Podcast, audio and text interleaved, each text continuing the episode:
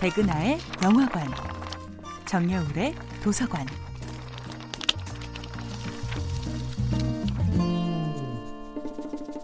안녕하세요. 여러분과 아름답고 풍요로운 책 이야기를 나누고 있는 작가 정여울입니다.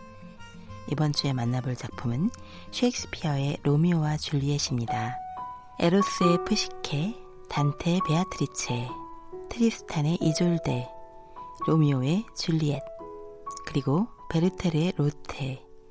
이 여인들의 공통점은 무엇일까요? 그들은 영원히 가질 수 없는 여인의 대명사입니다. 이들은 한 인간의 사랑을 넘어 전 세계 독자들의 사랑을 받는 기념비적 인물들이지요. 그들은 인류의 신화적 이상형으로 자리 잡았기에 영원히 변치 않는 여신의 아름다움을 간직한 채 영화나 뮤지컬, 오페라나 미술 작품의 주인공으로 끊임없이 재소환됩니다. 특히 인생의 모든 희로애락을 함께한 후 거의 한날 한시에 죽는 낭만적 사랑의 결정판이자 이후 수많은 비극적 사랑 이야기의 모태가 되었던 원형적인 캐릭터가 바로 로미오와 줄리엣이지요. 이제 막 사랑에 빠진 연인들의 주변에는 일종의 보이지 않는 장벽이 생깁니다.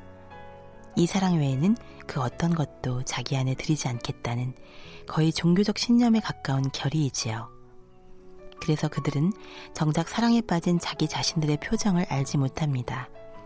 마치 안에서는 밖에 보이지 않고 밖에서만 안을 볼 수 있는 창문에 갇힌 사람들처럼 사랑에 빠진 연인들은 기꺼이 다른 사람들의 시선을 외면합니다.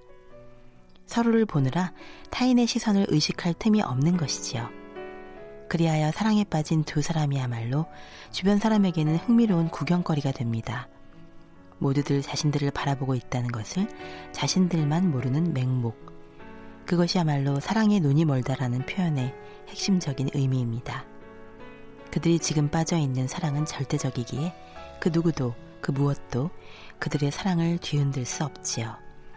이렇게 사랑에 빠져 우리를 꼼짝 못하게 하는 상대방은 일상 속에서 만나는 평범한 인간이 아닌 것처럼 보입니다. 이런 사랑의 대상은 에로스의 영원한 사랑 푸시케처럼, 단테의 연인 베아트리체처럼, 로미오의 연인 줄리엣처럼 영원히 닿을 수 없는 이상향이 됩니다. 로미오와 줄리엣은 힘겹게 다가설수록 오히려 저만치 멀어지는 낭만적 사랑의 안타까움을 최고조로 끌어올립니다.